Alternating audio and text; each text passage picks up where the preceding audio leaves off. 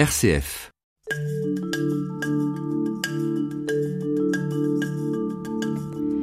La mort d'un enfant est la plus terrible des épreuves pour des parents. Cette expérience vive touche la chair de leur chair. Elle ne respecte pas l'ordre chronologique du temps et des générations qui veut que ce sont normalement les pères et les mères qui meurent les premiers. Comment raconter l'indicible douleur ? Comment dire la béance avec des mots ? Prendre la plume pour survivre à la mort de son fils de vingt-neuf ans ? C'est ce qu'a fait Anne Dodemant. Le résultat est un livre magnifique, « Même la nuit quand je dors », paru chez Albin Michel. Anne Dodemant, bonjour. Bonjour. Vous n'étiez pas écrivain. Non. Qu'est-ce qui vous a poussé à, à prendre la plume pour euh, raconter quelque chose qui pourrait sembler indicible, la mort d'un, d'un enfant ? C'est un élan. Je je pouvais pas faire autrement. Je dis au début, les mots m'ont quitté et on me fait remarquer, ben pourtant j'en ai mis. C'était peut-être pour essayer de de remettre de l'ordre dans ce qui était du du chaos, dans ce qui était complètement détruit. Et puis c'était un moyen de lancer un, un fil, un lien vers euh, vers mon fils à qui je parlais tout le temps. Euh, c'est ce que je dis au début, même la nuit quand je dors, et ça continue. C'est-à-dire que j'ai l'impression qu'il y avait en moi quelque chose qui parle sans arrêt et qui qui se lance, ces mots qui se lancent vers lui, qui qui, qui tisse un fil, voilà. Et en même temps. Euh, Je me suis rendu compte quand j'ai eu terminé le livre que ce fil, je l'avais tendu vers lui. C'est un fil de mots. Et en même temps, c'est un fil que je tendais vers les autres alors que je me sentais euh, si seule. Voilà. Mais ça, je m'en suis rendu compte euh, après coup. Écrire, mettre des mots sur l'indicible pour l'apprivoiser. C'est ce que vous écrivez. Mmh. Apprivoiser quoi ? Alors, euh, la mort, l'absence d'un fils, le manque ?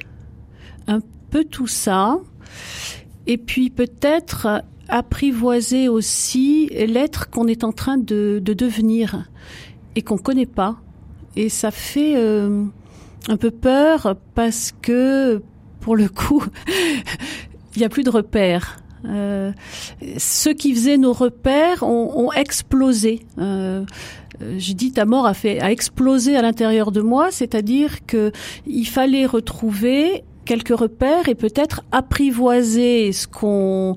On peut pas rentrer complètement, ni intégrer complètement la mort, mais apprivoiser cette absence, cette douleur, et puis apprivoiser celle qu'on devient.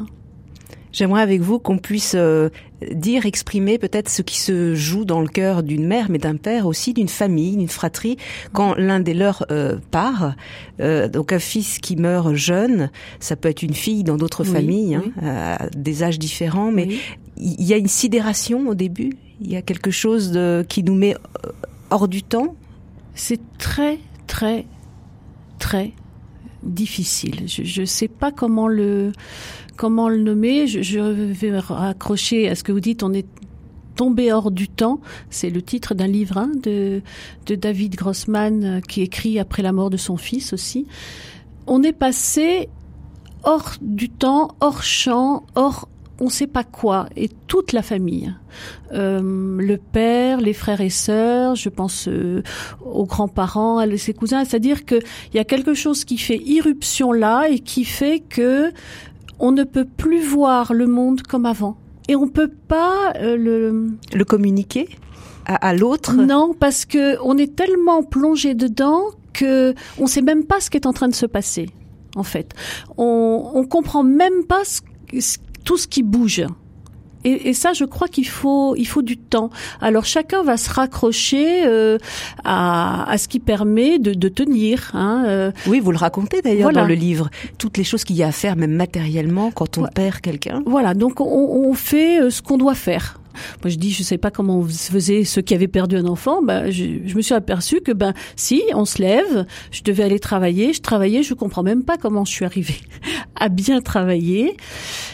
Et puis, il y a toute une part de nous, pendant ce temps-là, qui euh, qui bouge, qui regarde et qui comprend pas ce qui se passe. C'est une autre image qu'on peut employer, c'est que j'avais l'impression, euh, comme si avant, je vivais derrière une vitre avec des lunettes, et puis tout d'un coup, euh, la vitre explose, les lunettes tombent, et, et on ne sait plus où on est, en fait. C'est, c'est vraiment... Euh, on n'en est peut-être pas conscient complètement à ce point-là, mais vraiment, le, le, les débuts du deuil, enfin pour moi, hein, la, la première année, c'est, c'est vraiment... Je, je, je, je comprends, euh, je comprends rien, quoi.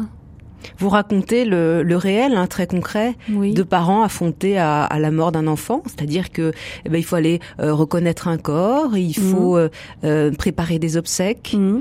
euh, le dernier au revoir, des choses très réelles, très concrètes. La première semaine, finalement, c'est, c'est assez simple.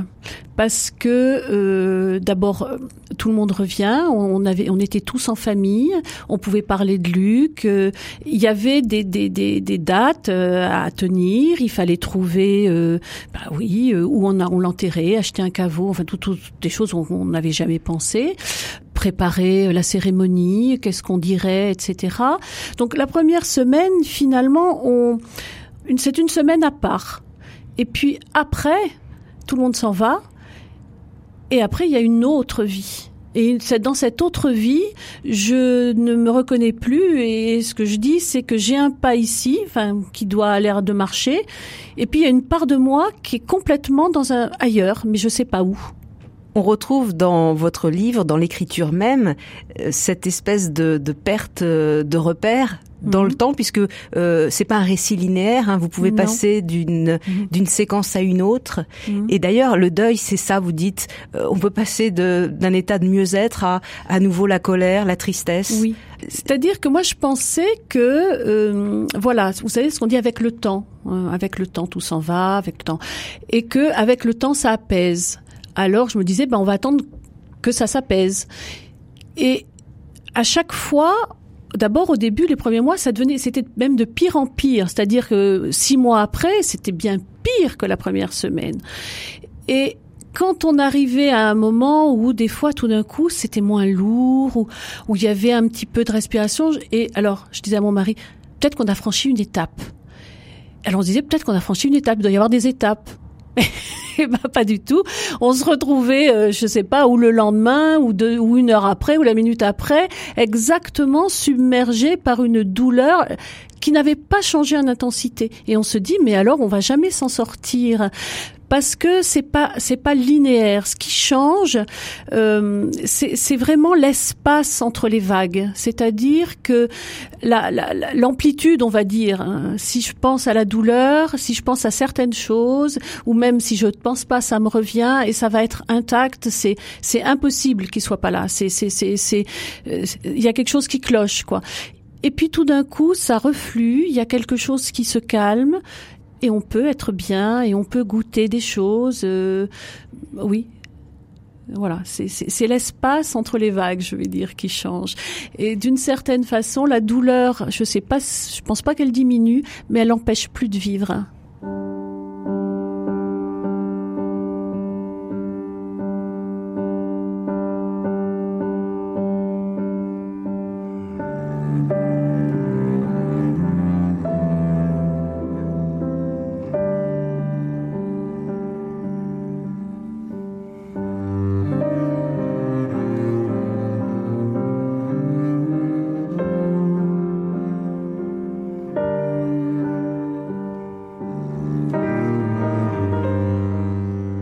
Repère R C F.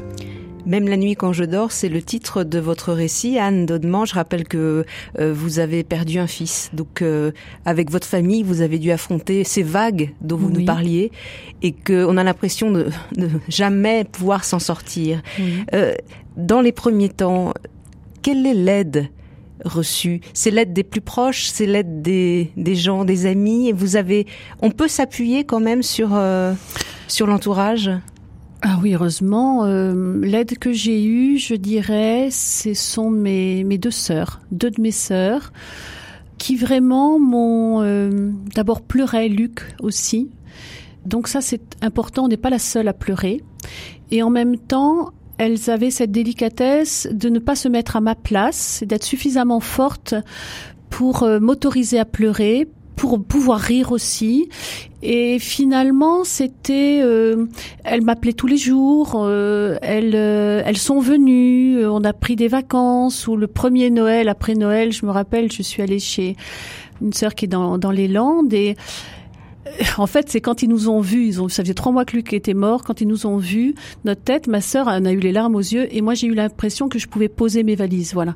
Elle s'est occupée de moi, c'est-à-dire elle faisait les repas, euh, on allait se promener, on, voilà. Donc les proches, enfin... ça peut être des sœurs, ça peut être des amis. Moi, en l'occurrence, ça a été des sœurs. C'est très, très, très, très important. C'est comme si vous ne pouvez plus nager, qu'on vous tient un peu la tête hors de l'eau.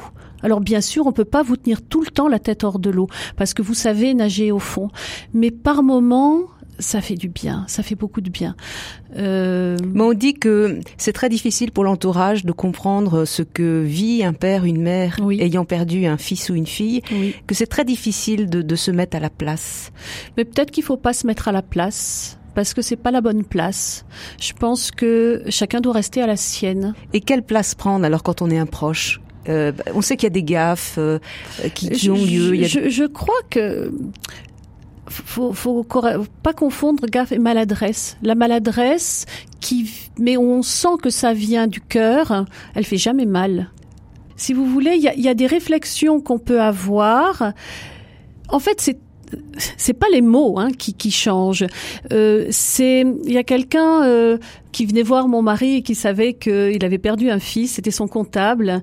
Et il arrive en retard pour la première fois. Et, et quand il est arrivé, il a dit je, je savais, j'avais peur de venir vous voir. C'était terrible. Je ne savais pas et je me suis arrêtée en cours de route pour prendre des cafés parce que j'appréhendais. Mais de dire ça, c'est un cadeau. C'est pas une gaffe. C'est pas une gaffe, c'est un cadeau, c'est dire je suis touchée, je suis bouleversée. Et il y a jamais de gaffe quand on dit je suis bouleversée. Après, c'est les phrases qui font sentir que ils ont oublié. Ah oui, c'est vrai, tiens, c'est vrai, t'as perdu un fils toi aussi. Ou, ou c'est en fait que les gens ne sont pas touchés, mais qui restent à leur place, parce que s'ils s'effondrent comme nous, personne peut aider, hein.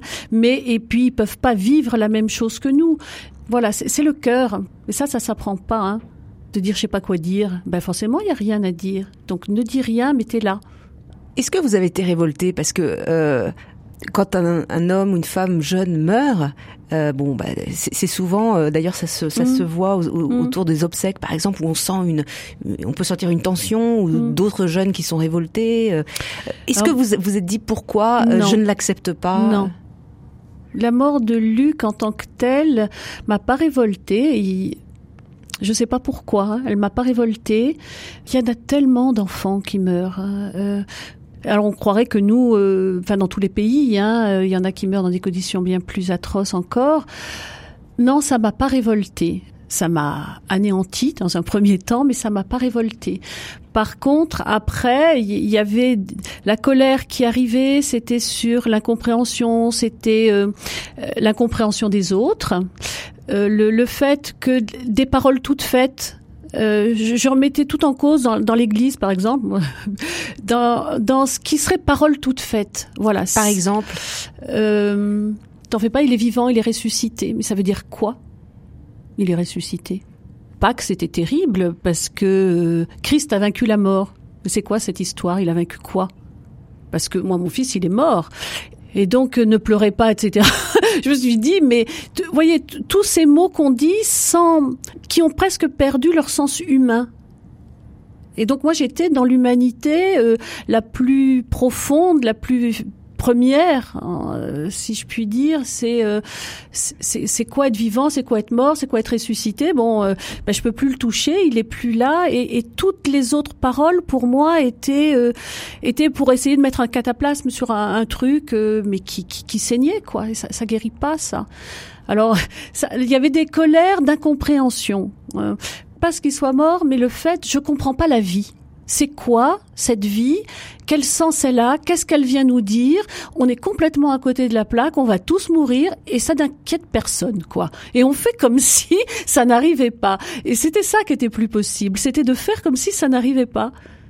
Anne Dodemant, vous avez parlé de, de, de la coupure avec l'être réel, l'être charnel, hein, oui. Votre fils. Oui. On parle parfois d'un sentiment d'amputation hein, quand oui. on perd un être cher. Vous mmh. avez ressenti ça, vous, en tant que mère ? C'est intérieur, je, je, je sens, euh, je me sens pas vraiment amputée, je, je sens un immense vide. C'est ce que j'appelle l'absence. C'est une absence qui m'habite. C'est pour ça que c'est, c'est paradoxal, parce qu'en même temps, elle devient donc présence. C'est une absence qui est, qui, qui, qui fait partie de moi. C'est comme en creux. Alors peut-être que c'est ça, Dieu, finalement, c'est quelqu'un en creux, mais euh, et qui habite, qui m'ampute pas parce que ça me laisse moi euh, entière. Entière.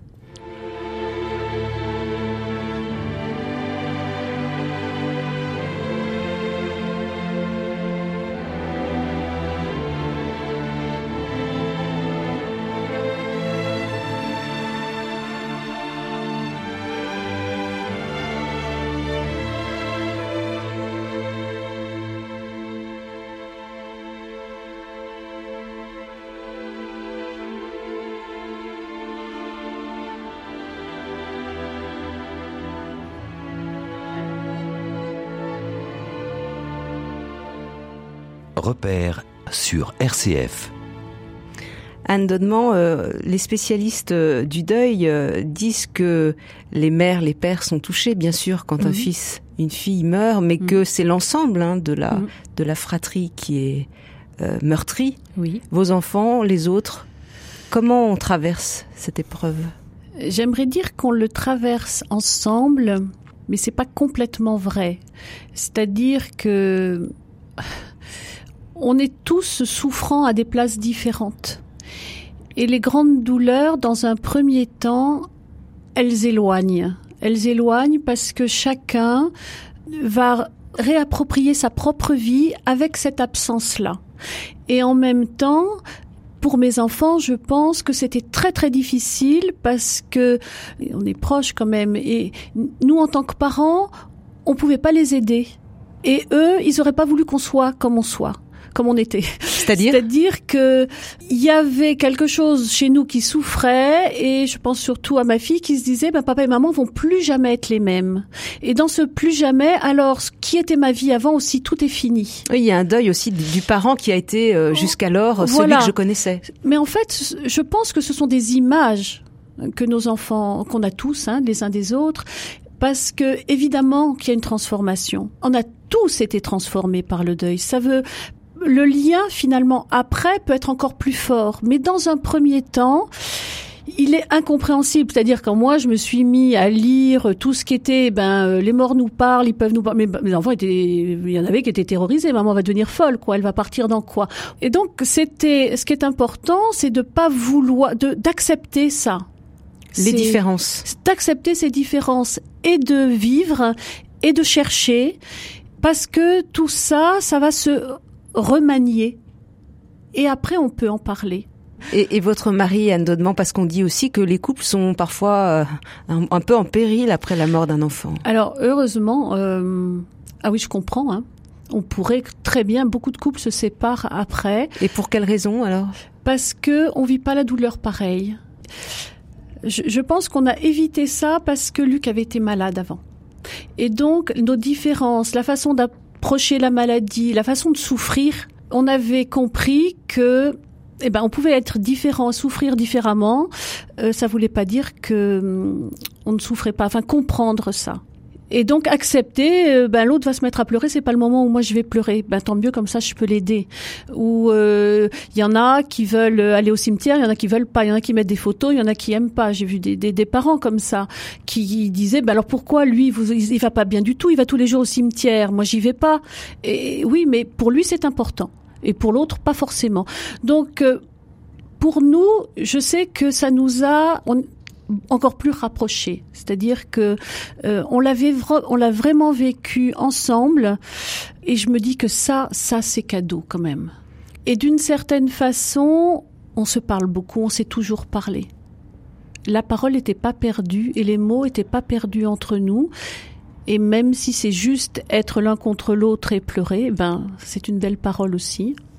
Vous avez évoqué tout à l'heure, Anne Dodemant, les la manière dont vous avez pu euh, vous raccrocher euh, aux signes, au ciel, euh, mmh. et vous dites que finalement c'est un phénomène courant quand mmh. on perd quelqu'un, mmh. euh, se raccrocher euh, au petit élément qui nous ferait penser qu'il est vivant, c'est oui. ça oui. Qu'est-ce qui, qu'est-ce qu'il y a derrière ?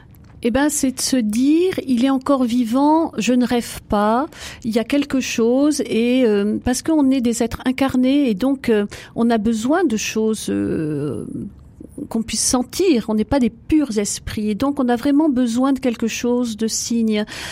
Mais donc, en... donc les personnes endeuillées qui cherchent des signes, il faut pas s'affoler, pas du dire tout. Euh... C'est tout à fait normal, enfin c'est, c'est la, la, la réaction, je, je vais dire, la plus naturelle qui soit.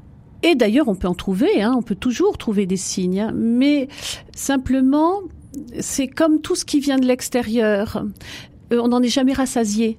Et on va toujours, je me rends compte qu'au bout d'un moment où on a un signe, on se dit, oui, mais là, c'était peut-être pas vrai, ou tu, tu m'en refais un petit, un autre petit, j'ai peut-être pas bien compris. Et donc, il y a une escalade, et ça, c'est très, très difficile.